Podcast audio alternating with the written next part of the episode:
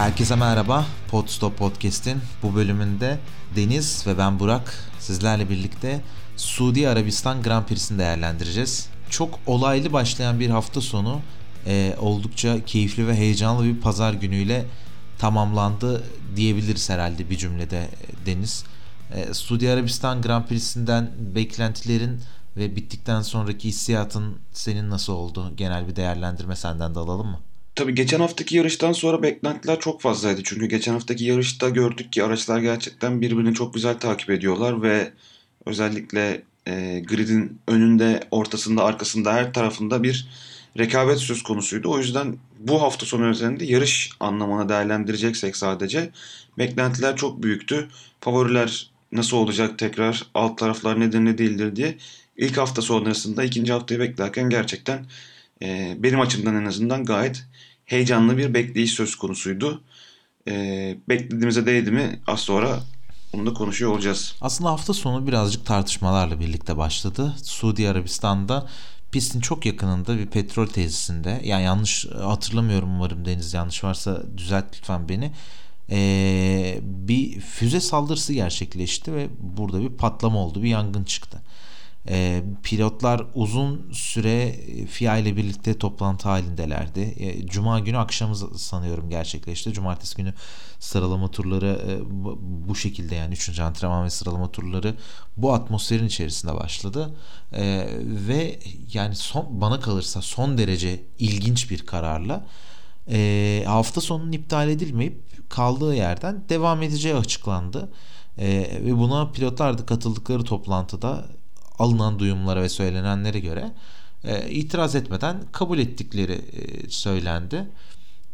Bu kısım birazcık şöyle bir hissiyat yarattı bende. E, bilmiyorum herkes aynı şeyle karşı karşıya kaldı mı ama bu spor yani işte bizlerin yıllar öncesinde izlediğimiz o pist üstü mücadelesi, o strateji, o güzel yarış pistleri, e, olan o heyecan veren kısımdan çıkıp bambaşka bir evreye doğru gidiyor gibi görünüyor. Şimdi hayatta ve e, sporda günler, aylar, yıllar geçtikçe birçok şey değişiyor. İşte teknoloji geliyor, yeni bir çağ başlıyor, bambaşka gelişimler, bambaşka değişimler oluyor.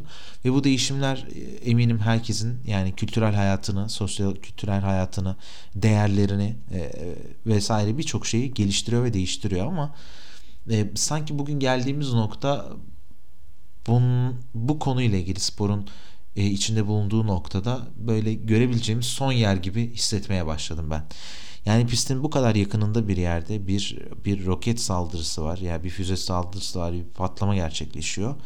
E, fakat Formula 1 gibi e, özellikle işte dünyada sürdürülebilir bir gelecek oluşturabilmek için bir rol model olmayı kendine görev edinmiş bir organizasyon sadece bir spor demiyorum bir organizasyonun böyle bir ortamda böyle bir lokasyonda bu yarışı gerçekleştirmek istemesi ve gerçekleştirmek için bu kadar ısrarcı olması alternatifler sunmaya çalışması e, bana hiç anlaşılabilir gelmedi. Öncelikle yani bu hafta sonu bu yarışın düzenlenmesi dahi e, korkunç bir skandal olarak yorumluyorum. Bunu yorumlamayan hiçbir kimsenin de olacağını düşünmüyorum. Fakat bu durumun birazcık alt e, satırlarını okuyacak olursak e, yani dinleyicilerimizden de özür dilerim yanlış bir bilgim varsa ama e, Aramco'nun bir tesisinde gerçekleştiriliyor bu saldırı. E, dünyanın en büyük petrol üreticilerinden bir tanesi olan bu firmanın e, tesisinde gerçekleşiyor. E, ve biliyorsunuz Aramco'da e, Formula 1'in resmi partnerlerinden birisi. Aynı zamanda bu yıldan itibaren Aston Martin Mercedes takımının e, isim sponsoru. Yani Aston Martin Aramco Mercedes olarak geçiyor. E, sizlerin de tahmin edebileceği gibi Suudi Arabistan Grand Prix'sinin isim sponsoru e, ve dolayısıyla Formula 1'in çok büyük finansman kaynaklarından bir tanesi. Yani konu gerçekten paraya geldiği zaman birçok değerin işte etik yargıların e, politikanın ve stratejinin ortadan kalktığı bir dünyayı hep anlatılıyordu. E, fakat burada e, yani Formula 1 yönetimini işte burada e, çok politik bir yorum olsun istemiyorum ama yani gerçekten o batının iki yüzlülüğünü bir kez daha görmüş olduk ve bana kalırsa skandal ötesi bir Suudi Arabistan Grand Prix'si gerçekleşti. Ve bunun da bu şekilde algılanmaması için e, tüm hafta sonu boyunca bence Formula 1 yönetimi de bütün paylaşımlarını, bütün aksiyonlarını e, sanki böyle bir olay yaşanmamışçasına sporun içinde tutmaya ve buna yönelik e, ilgiyi çekmeye adadığını düşünüyorum. E, fakat yani bu hafta sonu bizim de bu yeni yapmamamız gerekiyordu. E, Formula 1'in de e, burada yarış düzenlememesi gerekiyor diye düşünüyorum. Ee, yine bununla birlikte de yani geçen yıl sonunda da zaten söylemiştim ama yani Suudi Arabistan Grand Prix'sinin bu pistinin gerçekten ne kadar e, anlamsız, ne kadar değersiz ve ne kadar güvenlik önlemlerinin dışında bir e, pist olduğunu da e, düşündüğümü de tekrardan hatırlatmak isterim. Deyip ben böyle bir başlangıç yaptım birazcık Suudi Arabistan Grand Prix'si ile ilgili. E, senin bu konuyla ilgili e, yorumların var mı? Ya tabii çok doğru söyledin. Burada en önemli şey para. Çünkü çok ciddi yatırımcılar var arkasında ve bu yatırımcıların sonuçta bir para kazanabiliyor olması lazım ve bu yarışlar yapılmadıkça da para kazanamıyorlar. Özellikle 2020 yılındaki iptal olan sezonla beraber çok ciddi bir kayıp yaşamıştı Formula 1 zaten. E, geçen sene tekrar kar etmeye başlamışlardı. Bu sene kar beklentisi çok çok daha yüksek e, Formula 1 sezonunda. Bu saldırıyla alakalı da aslında çok açıklama yaptın sen ama e, şöyle çok ufak bir detay ekleyebilirim yani bu konuya. İşte 2014 yılından beri neredeyse Yemen'de devam eden bir e, iç savaş var. Yani bu iç savaşta hükümetle yanlış bilmiyorsam Houthi denen bir artık ekiple arasında ve bu saldırıyı da e, bu ekip aslında üstlendi. E, dediğin gibi Aramco'da eski zaten Arabian American Oil Company artık tamamen Suudi Arabian Oil Company oldu. Yani dünyanın, dünyanın en büyük dediğim gibi petrol üreticilerinden. Ve piste yaklaşık e, 16 kilometrelik bir mesafedeki e, deposunda gerçekleşmiş. Yani benzin petrol deposunda e, gerçekleşmiş ve çok ciddi yakınlıkta bir alan. Ki e, zaten bu bir ilk değil. Geçen sene de ilk defa Grand Prix düzenlenmeden önce E Formula E'de yani e, yapılırken bir e, füze saldırısı gerçekleşmişti ki hatta bu füze saldırısı sayes sırasında da e, yerden e, yani havadaki füzeleri şey yapan hava savunma sistemi evet, evet, e, doğru. çalışmıştı. Alarmlar falan ötmeye başlamıştı. Çok ciddi bir kaos ortaya çıkmıştı. Sonrasında devam etmişti. Hatta Formula 1 yarışları da hatta soru işareti olabilir mi diye konuşuluyordu. E, ben haberleri okuduğumda e, Formula 1 yönetimiyle Suudi Arabistan yönetiminin çok ciddi tartışmalar sonrasında e, Suudi e, yönetiminin Formula 1'e bir e, hani bir sıkıntı olmayacak temennisi verildiğini öğrendim. Garantisi Hatta internette belki. birkaç yerde garanti vermişler.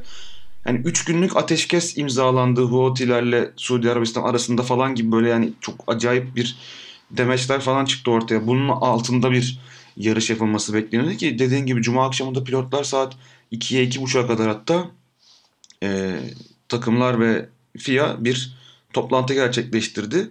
Yani bu toplantı sırasında da hatta sonrasında FIA ya biz takımlara tabii ki istemiyorsanız yarışmayabilirsiniz özgürlüğünü vermiştik dedik ama işte takım patronları da çıkıp ya burayı bırakıp gitmek olmazdı gibi e, bazı açıklamalar yaptılar ama e, senin de söylediğin gibi tamamen duygusal konular bence bunlar. E, çünkü çok ciddi paralar yatıyor bunun arkasında. Yani 16 kilometre yakınında iç savaş yaşanan bir ülkeye müdahale eden Suudi Arabistan'ın en büyük petrol üreticisine yapılan bir füze saldırısı sonrası hatta birkaç görsel vardı. Arabalar yarışırken arkada acayip bir ateş topu var yani. Çok da meme çıktı hatta bununla ilgili. Ne kadar doğru ne kadar sağlıklı bir bölüm yapsak yine konuşulur ama her şeyin başı para olduğu için günümüzde e, ki Formula 1'de bu kapitalist sisteme gayet yatkın bir spor e, maalesef ki e, devam etti. Pilotlar da devam etti. Biz de dediğin gibi yorumlamak en azından dilimiz döndüğünce fikirlerinizi paylaşmak düşer yani bu hafta sonu için. Daha sonrasında az önce bahsetmiştim sıralama turlarına geçelim istersen. Burada zaten pistin yapısı geçtiğimiz senede oldukça büyük eleştiri konusu olmuştu. Güvenlik açıkları oldu ve e, pilotlara yeteri kadar e, güvenli bir ortam sunmadığına yönelik e, Suudi Arabistan Grand Prix'si ilk defa geçtiğimiz sezon 2021 sezonunda gerçekleştirildi ve zaten takvime giriş amacı da e, Formula 1 takviminin en hızlı cadde pisti olmak e, sloganı oldu. E, ve bunu da başardılar aslında. Çok uzun düzlüklerin olduğu bir pist ve çok hızlı e, virajların olduğu bir pist. E, fakat duvarlar gerçekten çok yakın. E, dolayısıyla pilotların doğru ayarları bulmak ve doğru yarış çizgisini seçmek için e, oldukça emek harcaması gerektiği gereken bir pist. Geçtiğimiz sene de zaten e, yaşanan olaylar ve kazalarla birlikte e, epey sansasyonel olacağı belliydi. Fakat bu sene sıralama turlarında gerçekten herkesin yüreğini ağzına getiren bir olay yaşandı. E, aslında öncesinde Formula 1 hafta sonu başlamadan Cem Bölükbaşı e, ikinci sektörün ortalarına doğru bir yerde Formula 2'de bir kaza yaptı ve gerçekten çok şiddetli bir kazaydı. E, sonrasında Cem'in e, durumunun iyi oldu fakat sadece sağlık sebeplerinden dolayı e, tedbir altına alınmak için hafta sonu yarışlara katılamayacağı açıklanmıştı.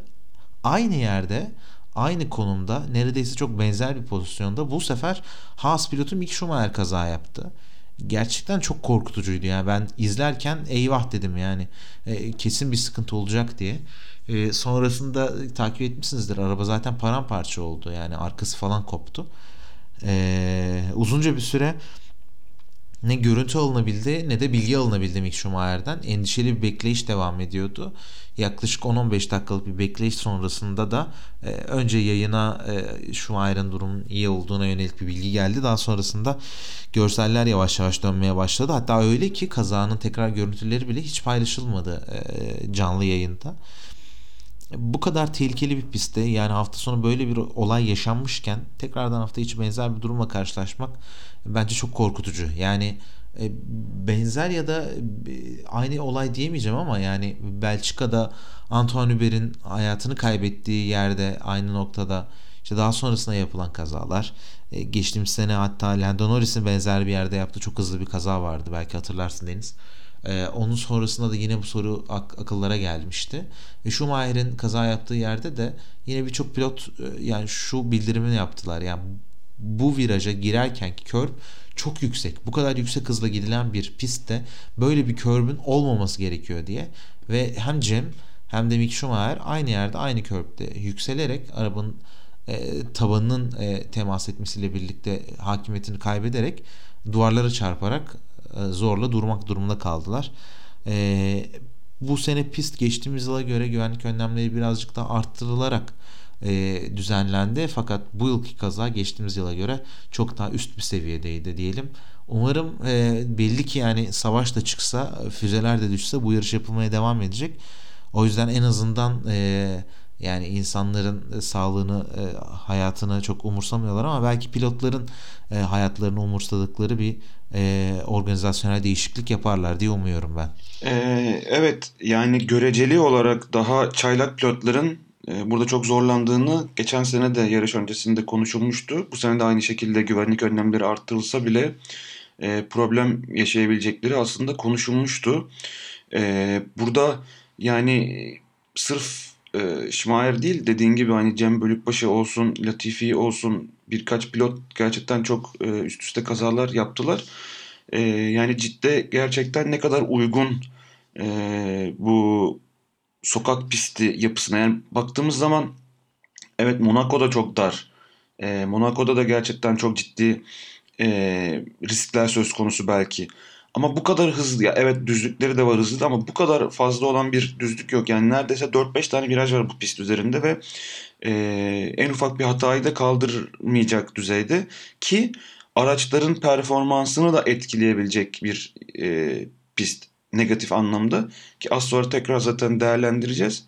E, ama hani kazaya gelirsek e, Schumacher'in kazasına e, ya araçta da çok ciddi bir hasar oldu kendisine e, yani ufak bu şekilde atlatmış olması büyük şans ki modern araçların gerçekten ne kadar güvenlik önlemlerinin üst düzey olduğunu gösteriyor bize. Ben de izlerken e, ilk başta çok korkmuştum ama geçen senelerdeki Grosjean'ın kazasından sonra daha Grosjean'dan bir haber alınmadan bile e, üst üste kazayı ve o patlayan ateş topunu göstermiş olmalarından dolayı e, o çektikleri tepkilerden dolayı muhtemelen akıllanmış olacaklar ki e, Şimaye'den net bir şekilde e, iyi olduğuna dair haberi almadan dediğin gibi tekrarını göstermediler ki çok doğru bir davranış bence de öyle olması bekleniyor zaten.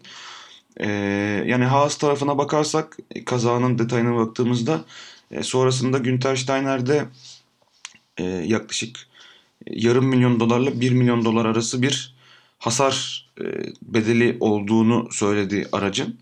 E, ki bu da bu bütçe sınırlamasından dolayı takımların bile güncelleme getirmekte e, zorlandığı dönemde çok ciddi bir e, maliyet kalemi oldu Haas içinde.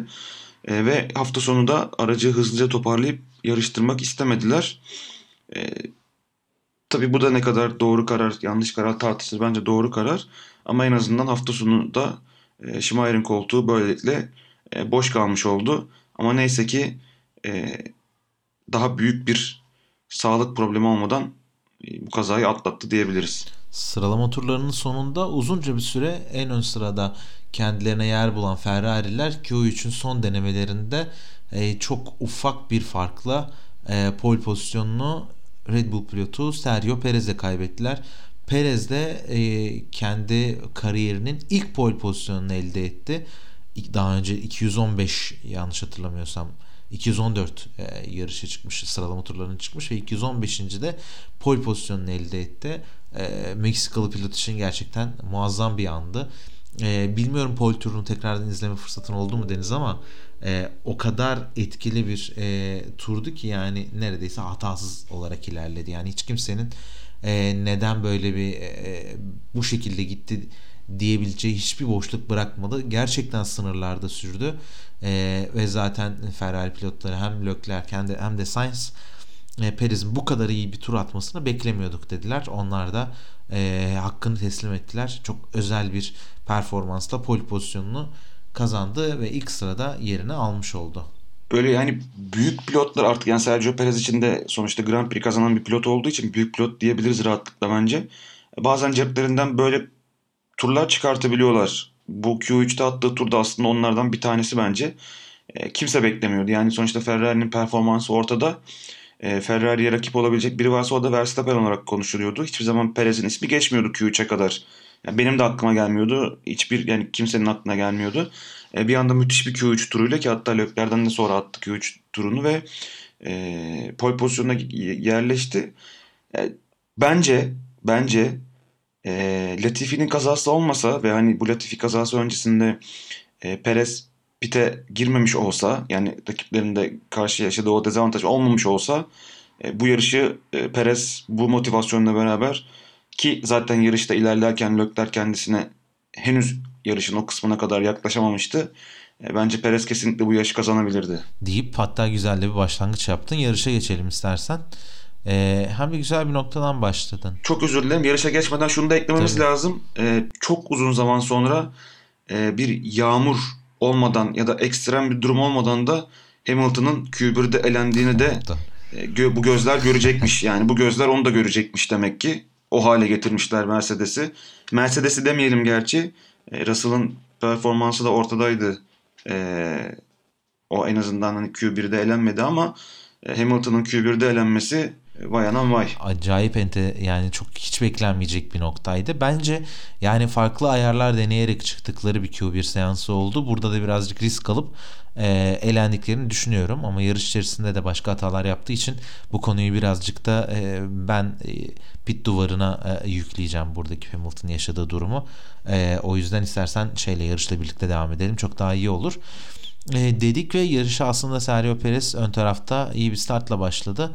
Çok iyi bir şekilde devam ettirdi yarışını. Senin de söylediğin gibi e, kaza ile birlikte Latifi'nin kazasıyla birlikte çıkan güvenlik aracı e, e, seansında yerini kaybetmiş oldu. Fakat orada şöyle güzel bir durumla karşılaştık. Hatta yarış izlerken sizle konuşuyorduk hatırlarsanız. E, Lökler pit ile birlikte konuşurken e, undercut konusunda hazır olabiliriz. Yani böyle bir şey deneyebiliriz dedi. Çünkü Perez'e yaklaşamıyordu. Hep belli bir mesafede devam ediyordu. Ve bu yayına da verilince tabii ki de yani bu açık konu, açık konuşma e, Red Bull garajı kendilerini bir an önce o panikle birlikte undercut denemesi gelecek diye e, Perez'i bir an önce pite aldılar. E, ters bir durumda bırakmak için. E, şimdi yeni lastiklerle birlikte özellikle undercut tın değeri daha da çok anlaşılıyor. Çünkü e, piste çıkış turlarındaki yavaşlatılan turlardan dolayı oldukça önemli bir e, fırsatla karşı karşıya kalabiliyor e, bunu deneyen pilot. E, böyle olunca da Leclerc Perez'in girdiğini görünce dışarıda kaldı. E, standart bir Formula 1 stratejisi kullanılarak. Fakat sonrasında gelen e, güvenlik aracıyla birlikte Leclerc çok rahat bir pit yaptı ve Perez yanlış hatırlamıyorsam 3. sırada 3. ya da 4. sırada tekrardan geri döndü e, piste. E, aslında 3 döndü evet. ama tabii daha sonra sırasını vermek Sainz'a, durumunda kaldı. Sainz'a vermek durumunda kaldı. O da çok enteresandı. Pit çıkışındaki çizgide Sainz'ın e, önde olması gerektiği e, e, ondan sonra belirlendi ve bundan dolayı yerini vermiş oldu. Dolayısıyla Perez aslında pist üstündeki bütün avantajını neredeyse kaybetti. Daha sonrasında tekrardan elde edebileceği hiçbir fırsat olmadığı için. Yani bu kadar senin dediğin gibi motive geçirilen bir cumartesi gününden sonra böyle bir e, durumla şanssızlıkla diyeceğim çünkü kimse tahmin edemezdi. E, karşı karşıya kalmak oldukça kötü. Yani Perez girmemiş olup Lökler girmiş olsaydı aynı durumla o karşılaşacaktı. Bu sefer o daha geriden takip edecekti. O yüzden e, haftanın kaybedenler arasında bence kesinlikle Perez vardı. Daha sonrasında yine ilginç bir mücadele de şeyde vardı. Alpinlerin arasında vardı. Bu bu şeyle ilgili Alpinlerin tehlikeli dansı ile ilgili neler düşünüyorsun? Bu tarz dansları izlemek her zaman çok keyifli. Genelde tabii bunu biz e, farklı takımların pilotları arasında görmeye çok alışkınız. Yani genelde bu tarz e, dansları, ikili çekişmeleri e, aynı takım içerisinde olduğunda genelde müdahale ediyorlar. Yani pozisyonunu korumasını öndeki pilot ya da arkadaki pilota söylüyorlar. Bu sefer ama Alpin tarafı e, Omar çok karışmadı buna ve e, muhtemelen yani biz duymadık tabii daha sonra en, en sonuna doğru artık o konu pozisyonunu koruması söylenmişti. Ama çok uzun süre gerçekten birbirleriyle müthiş bir e, rekabet içerisindeydiler. Hatta ve hatta birbirlerine avantaj yani diğerine avantaj vermemek için ciddi zaman kaybettiler. Hemen arkalarında da Bottas ve e, Magnussen hatta yetiştiler e, bu durum sonrasında. Çok da ciddi zaman kaybettiler yani evet, takım evet, olarak baktıklarında. Doğru, doğru. Ama müthiş bir e, şeydi. E, Alonso gibi bir eski dünya şampiyonu karşısında Ocon'un bu kadar agresif olması, sırasını kaybettiğinde tekrar onu almaya çalışması ve Ocon'un bütün e, Alonso'nun bütün ataklarına karşılık veriyor olması e, bence gerçekten e, müthişti. E, seyir zevki anlamında yarışın başında bize gerçekten hatta e, yani şey de söyledi. E, artık sırın e, en başı yarışın başındaki pilotları göstermek yerine e, Ocon Alonso savaşını izledik biz de. E, gerçekten hafta sonunun e, çok keyifli anlarından e, bir tanesiydi bence. Burada da bu arada yani e, izleyicilerimiz de bence takip ediyorlardır, fark etmişlerdir ama Esteban Ocon'un özellikle Formula 1'e tekrardan ara verdikten sonra geri dönüşüyle birlikte sergilemiş olduğu performans da e, muazzam yani e, hem e, ön sırada yapmış olduğu mücadeleler. Hem önce podyum sonra geçtiğimiz sene bir galibiyet. E, yine bu sene bence çok çok sıkı bir performans sergiliyor. E, sene boyunca mutlaka takip edilmesi gereken pilotlardan birisi olarak e, düşünüyorum. İstersen bununla birlikte birazcık yarışın sonuna asıl mücadeleye geçelim. E, Verstappen ve Leclerc arasındaki mücadeleyi nasıl yorumluyorsun? Bu sefer ilk sözü sana veriyorum. E, gerçekten çok özel bazı anekdotlar vardı. E, 3-4 turluk da olsa bize harika bir e, seyir zevki yaşatan bir mücadele izlettiler diye düşünüyorum. Şimdi geçen haftaki mücadeleyi aslında çok çok kısa bir atıfta bulunmak lazım tekrar.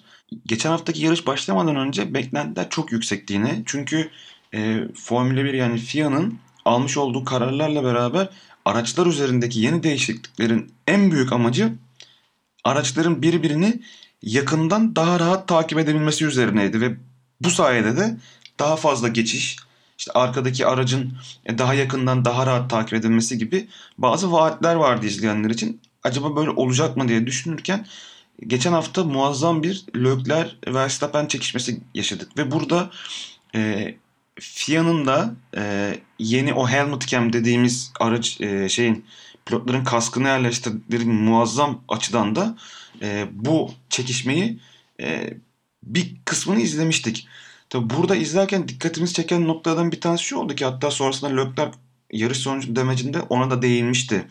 E, pit düzlüğünde şey e, start finish düzlüğünde özellikle 8. vitesi almayıp 7. viteste kalıp e, son yani top speed'e kadar ulaşmayıp Verstappen'in geçmesini bekleyip bir sonrakinde bir sonraki e, virajda işte avantaj sağlayıp 3. 4. virajlarda tekrar geçmeyi planladığını e, gerçekten canlı olarak gördük ki bu da e, o hızlarda giden pilotların e, bu kadar risk alan pilotların e, bu tarz oyunları da düşünebilecek kapasitede olmalarından dolayı aslında ilk 20 pilottan bazıları bunlar.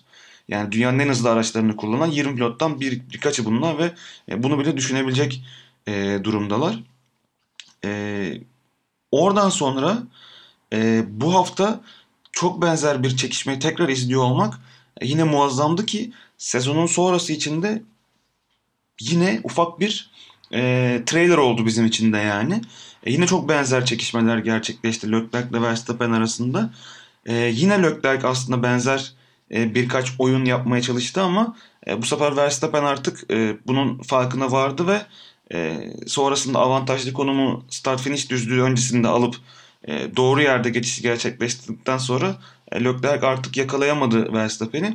Ama o dönemde e, gerek e, yarış dışında kalan araçlar özellikle Alonso'nun e, yolda kalması yine Ricciardo'nun yolda kalmasından dolayı e, birinci sektörde de sarı bayraklar vardı.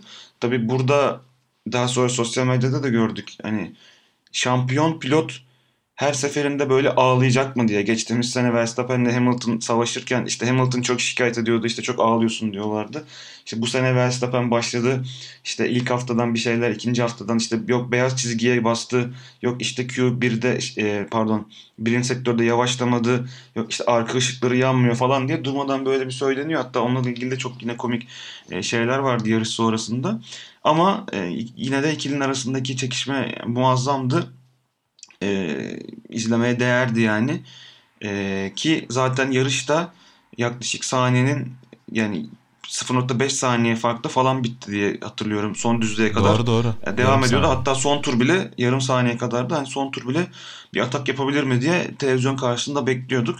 Ee, uzun zaman olmuştu yani evet e, yani kimin kazanacağı belli olmuyor belki yarışlarda ama e, bu kadar çekişmeli giden bir e, son birkaç turu izlemeyeli uzun zaman olmuştu. Hatta yarım saniyeyle biten bir yarış ben hani çok uzun zamandır da hatırlayamadım öyle söyleyeyim.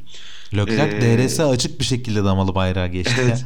hani baya şey yani takipteydi. Evet evet kesinlikle müthiş bir son birkaç turdu. Ee, umarım bunu e, sezon boyunca izlemeye devam ederiz. Ben artık öyle olacağından eminim. E, hep aklıma yani bu bu sezonki yayınlarda hep aynı şeyi söyleyeceğim ama hep 2019 sezonu geliyor. Ferrari'nin daha kuvvetli olduğu, Red Bull'la ve Mercedes'le birlikte yarıştığı dönemde e, özellikle Leclerc Verstappen arasındaki mücadeleleri hatırlatıyorum. O zaman da yani çok büyük keyif almıştık gerçekten. Şimdi yani neredeyse o keyfe e, kaldığımız yerden devam ediyoruz ve daha bu sefer galibiyet için savaşan iki genç yeteneği görüyoruz. E, bu anlamda çok özel bir performans izliyoruz. Leclerc gerçekten çok zeki yani hani e, futbolda vardır ya yani oyun zekası çok iyi denilebilecek şey. Gerçekten de de yani sürüş zekası muazzam bir e, pilot. E, Verstappen ise yani çok çabuk öğrenip gerçekten çok agresif, çok domine eden bir performans e, ortaya koyabiliyor. Dolayısıyla bu ikilinin e, pist üstündeki mücadelesini izlemek e, çok muazzam bir e, keyif sundu bence herkese. E, ben yani sabırsızlıkla diğer yarışları bekliyorum ve takip ediyorum. Çünkü e, gerçekten bu ikiliyi ne kadar fazla birlikte görürsek o kadar e, keyif alacağız, o kadar kendimizi şanslı hissedecekmişiz gibi e, bana geliyor en azından. E, fakat burada e, senin de söylediğin gibi hatalardan çabuk ders alan bir Verstappen gördük. Yani geçen hafta e, yapmış olduğu hatanın e, hatayı bu hafta da tekrar etti. Ama daha sonrasında öğrendikten sonra ise birazcık daha e, kontrollü bir şekilde ilerledi. Bu sefer rakibini hataya zorladı. Bence zaten ikilinin arasındaki en kritik nokta bu. Yani e, çok özel performanslar sergilemelerine rağmen daha sonrasında bu sefer birbirlerinin sınırlarını zorlayıp e, birbirlerini bozmaya başlıyorlar. E, bu da izleyenlerin tamamına muazzam bir e, keyif veriyor diye düşünüyorum. E, istiyorsan bununla birlikte birazcık da e, arka taraflarda kalan Mercedes'e geçelim. Geçmeden ben arka tarafa geçmeden iki tane sorum var. Bir tanesi Leclerc ve Verstappen'le ilgili daha yoğunluklu Leclerc ile ilgili. Diğeri de Ferrari ve Red Bull ile ilgili. Şimdi bu pist çok hızlı bir pist olduğu için ve Red Bull'un motorunun şu anda güçlü olduğunu gördüğümüz için ki pist üzerindeki mini sektörlere baktığımızda e, düzlüklerde genelde e, Red Bull arayı kapatıyordu. Ama virajlı kısımlarda e, Ferrari'nin bir üstünlüğü söz konusuydu. Biz bu rekabeti gördük geçen hafta, bu hafta da gördük. E, bundan sonra da görmek istiyoruz diyoruz. Peki hızlı olmayan daha böyle Avrupa pistlerine geçtiğinde e, takvim yine e, Red Bull e, Ferrari'ye bu şekilde yakın kalır mı? Yoksa Ferrari biraz daha göreceli yavaş pistlerde e, arayı açar mı diye bir sorayım önce. Sonra Leclerc'le ilgili soruyu soracağım. Şöyle düşünüyorum ben orada. Yani şimdi sezon içerisindeki araç güncellemeleri gerçekten çok kritik. Ee, bunların aracın üstlerinde etkilim yani getirmiş olduğu performanslar birden her şeyi değiştirebiliyor.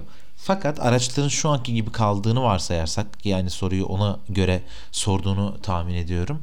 Şu anki performanslar üzerinden bakarsak Ferrari virajlarda yani bence pistte rakipsiz. Ee, onu sen de takip etmişsindir. Ee, hem yüksek hızlı hem düşük hızlı virajlarda işte geçen seneden e, ortaya koydukları o süspansiyon e, devrimiyle birlikte e, arka süspansiyonları e, yapmış oldukları ayarlarla birlikte e, çok benzersiz bir noktada bulunuyor. E, bu, bu bunun paralelinde baktığımızda yani yüksek hızlı olmayan pistlerde tamamen sektör bazlı olarak çok farklı bir e, şeyle karşı karşıya kalabiliriz. Durumla karşı karşıya kalabiliriz diye düşünüyorum. E, işte örnek veriyorum Monaco gibi e, hep yani yavaş virajların olduğu yerde bu önemli bir avantaj olacaktır. Ya da Macaristan gibi yine aynı şekilde e, orta ve e, e, yani çoğu orta hızlı olan virajların olduğu bir yerde bu büyük bir avantaj olacaktır diye düşünüyorum ama işte Azerbaycan Azerbaycan'ın e, özellikle yani son sektöründe ve Azerbaycan pistinin tamamında Red Bull çok büyük performans kazanır. Monza'da yine aynı şekilde olacağını düşünüyorum.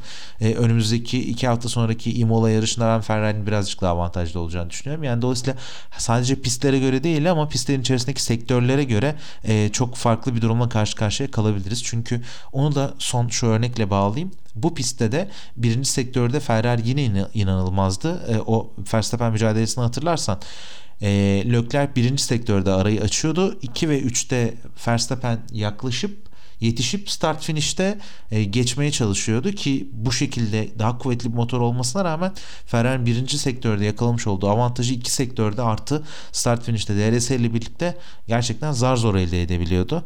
E, dolayısıyla bazen yani pistte kuvvetli olup olmamanın dışında o sektörde yaratmış olduğun fark da e, çok büyük önem arz ediyor diye düşünüyorum.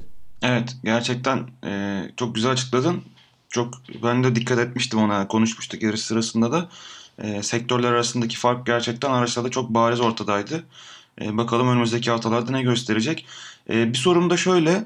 Şimdi e, geçtiğimiz hafta mesela Leclerc kazandığında Sainz ikinci olduğunda biraz sistemliydi takıma e, demeçlerdi ama Leclerc çok mutluydu. Bu haftaki yarış e, sonunda da ikinci olmasına rağmen e, verdiği ilk demeçte yani bizim takım radyosunda duyduğumuz ilk demeçte Max'ı tebrik etti yani Verstappen'in kazanmasından dolayı bu güzel çekişmeden dolayı rekabetten dolayı rakibini e, tebrik etti ki çok çok uzun yıllardır aslında rakipler birbirlerine go kart döneminden beri bir rekabet içerisindeler. E, şimdi Verstappen aslında baktığımızda kişilik olarak evet biraz daha böyle agresif olarak görüyoruz onu ki artık bu telsize ve e, dışarıdaki e, davranışlarına yansıdı biraz aslında. Şimdi tabii Verstappen'in birkaç yıldır şampiyonluk mücadelesi vardı ve sonunda geçen sene şampiyon oldu.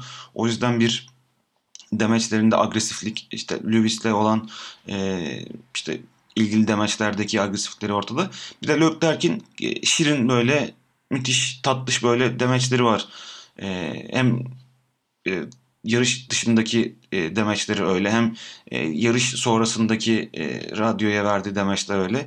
E, Leclerc'i şampiyonluk mücadelesi verirken görürsek ve hatta hatta şampiyon olduğunu görürsek bu da rakipleri gibi e, Leclerc'i bu tatlışlığına bir darbe vurur mu?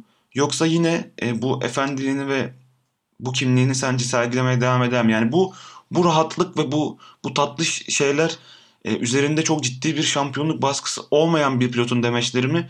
O baskı görürsek bir tık olsun Leclerc'te bir değişiklik görür müyüz? Ya benim aklıma şu geliyor. Hatırla senle de daha önce sohbet etmiştik bu konuda.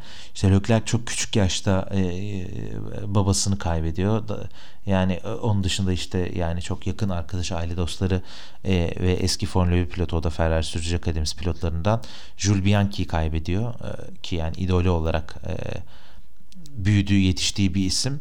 E, hayatında çok küçük yaşlarda çok büyük kayıplar yaşamış bir isim. E, ve tüm bu kayıplar esnasında ben bir röportajında e, dinleme fırsatım olmuştu.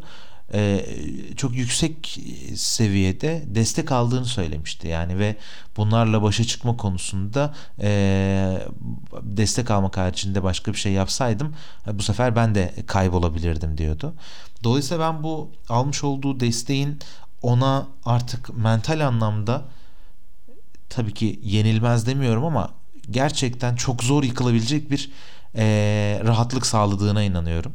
Ve şu an içinde bulunduğu senin de o söylediğin bu bu bu relax tavırlar, hep sportmence yaklaşımlar, yani yüzünün gülmesi, yaptığı işten keyif alarak bir şeyler yapıyor olması onun tamamen mental kuvvetinden kaynaklandığını, aksi takdirde rekabetçiliğinden ya da rekabet duygusundan hiçbir şey kaybettirmediğini düşünüyorum. Yani benim kısa fikrim ve yorumum bu. Ee, öte yandan tabii şunun da büyük bir etkisi var. 2019 yılında e, Verstappen'le birlikte yaşamış oldukları mücadelelerden sonra hatırlarsan o zaman bu kadar da rahat bir şekilde konuşmuyorlardı her ikisi de. E, fakat hem yıllar geçtikçe senin de söylediğin gibi Verstappen'in üzerinden şampiyonluk baskısının kalkması, bunu başarması, Leclerc'in de bu sene Ferrari ile kazanan bir otomobilde olup bunun özgüveninin yerine gelmesiyle birlikte ve sezonun da başlangıcı olması itibariyle herkes birbirine şey kazandıktan sonra tebrik ediyorlar, sarılıyorlar, öpüşüyorlar, koklaşıyorlar e, böyle bir atmosferde başlıyor. Ama geçtiğimiz yılki gibi böyle son yarışa giden ya da son haftalara giden bir şampiyonluk mücadelesi olduğunda e, aynı tavrı sergileyebilecekler mi? E, onu merak ediyorum diyebilirim ben de. İstersen bununla birlikte Mercedes tarafına bakalım. Geçtiğimiz yılın takımlar şampiyonu bu hafta sonu Suudi Arabistan Grand Prix'sinde George Russell 5. sırada, Lewis Hamilton 10. sırada tamamladı ve toplamda 11 puan alabildiler. Bence bu hafta sonu yani Mercedes'in araç performansının yeterince iyi olmadığı aşikar. Hatta e, tahminimce önümüzdeki 3-4 3 yarış olması lazım. Imola'dan başlayacaklar diye okumuştum ama 3 e, yarış üst üste güncelleme paketi getirecekler. Özellikle taban kısmında bir e, değişiklik olması e, bekleniyor. Motorda da bir dayanıklılık e, güncellemesi gelirse birazcık daha yüksek motor modlarına geçebilecekleri konusunda da söylentiler var. Dolayısıyla performanslarını yavaş yavaş toplamaya başlayacaklardır diye düşünüyorum. E, fakat buna rağmen e, daha da iyi olabilecek bir pozisyondayken e, sanki birazcık e, pit duvarının da formsuzluğundan dolayı kendilerini bu kadar geride buldular diye düşünüyorum ve bunu da özellikle Hamilton özelinde e, e, bildirmek istiyorum. Birincisi sıralama turlarında çok bence strateji hatasıyla Q1'de e, elendi Hamilton.